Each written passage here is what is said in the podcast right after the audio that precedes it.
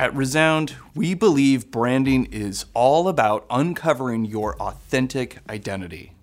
But a lot of people, especially in highly technical B2B industries like manufacturing, technology, or engineering, they don't really believe in branding or don't believe their company is capable of really reflecting anything like an authentic identity. They think of branding as a company's way of putting lipstick on a pig, and they want nothing to do with it. We at Resound call this non branding. So, what is non branding? Non branding is when a brand consists in nothing beyond an arbitrary name and logo. The company has no interest in knowing or communicating what it is outwardly, usually because of skepticism that there is anything authentic about its identity which could ever be known or communicated. The brand is an empty shell, and it doesn't really think of itself as anything more than an empty shell. Obviously, I'm biased. As the CEO of a B2B branding agency, I don't at all share these doubts and skepticisms. We at Resound truly believe there is something remarkable about every company which continues to survive in a hostile world, where, as W.B. Yeats wrote, things tend to fall apart. So, where does this non branding thinking come from?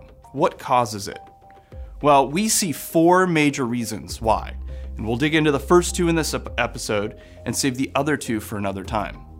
So, those four reasons why non branding happens are the first is the company believes it has no purpose.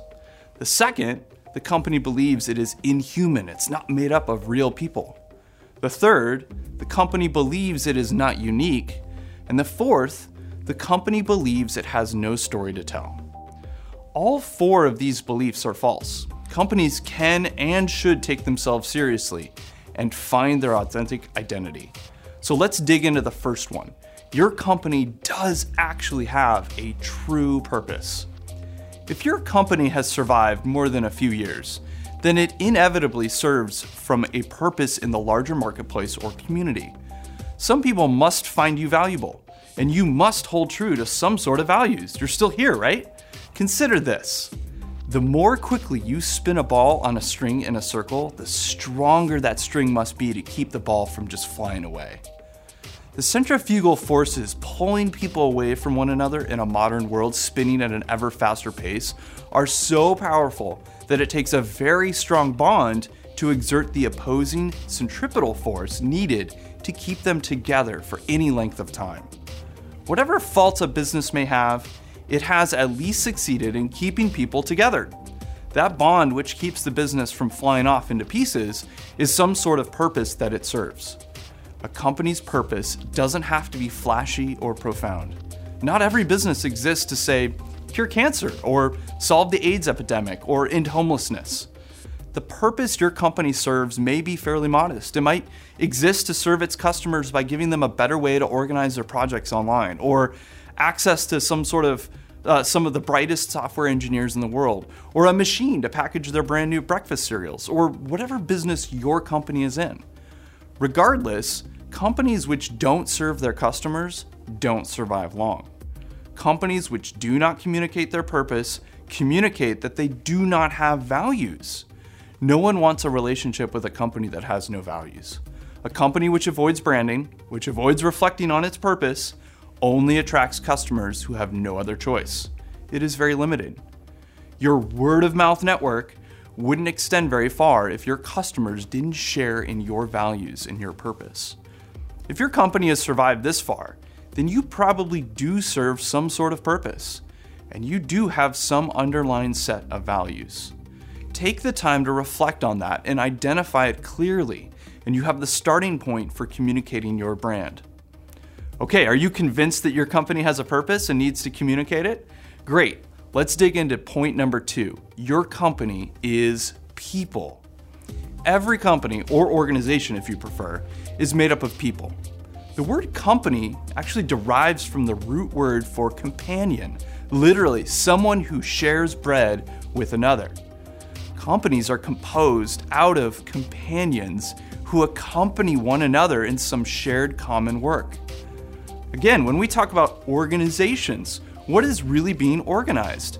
It's not papers in a filing cabinet or expenses on a spreadsheet or digital assets in the cloud. Once again, it's people who organize themselves into an organization. An organization is people. Your organization is people. One reason companies tend to neglect branding is that they forget that they are made out of people, living, breathing human beings. The corporate name takes on a life of its own so that the individuals whose paychecks bear that name forget that they are part of the very thing for which they are working. Customers view the business as a kind of temperamental superhuman demigod, and they feel lucky if they can get what they want from it without sacrificing too much. The corporation feels abstract and distant to the very people who physically embody it. It's completely crazy and completely normal. Ultimately, caring about your own brand is a matter of caring about people. Your brand is how employees in the office identify themselves to the outside world. Answering the question, where do you work, is a question they have to answer all the time. And your brand is the lens through which employees relate to one another, and whether in an office or over long distance video calls. Your brand is the intermediary through which your customers, whether they are individual people or companies made up of people, it's how they relate to your business and your employees.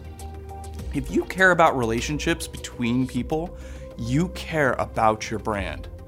We take it for granted that most businesses do seek to produce value and are concerned about customer relationships. As Ray Kroc, the founder of McDonald's, put it, look after the customers and the business will take care of itself. So we take it for granted that relationships matter for all value producing businesses. There's still two more causes of non branding that we need to unpack.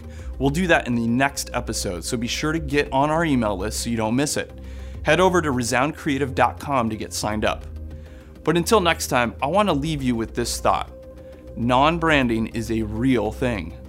With my branding agency, Resound, I've seen it firsthand with clients and others. There are companies in every industry, and especially in B2B, that disbelieve that branding is important. They disbelieve that they have what it takes to be remarkable, and they disbelieve that it's worth the time and effort. That is so unfortunate.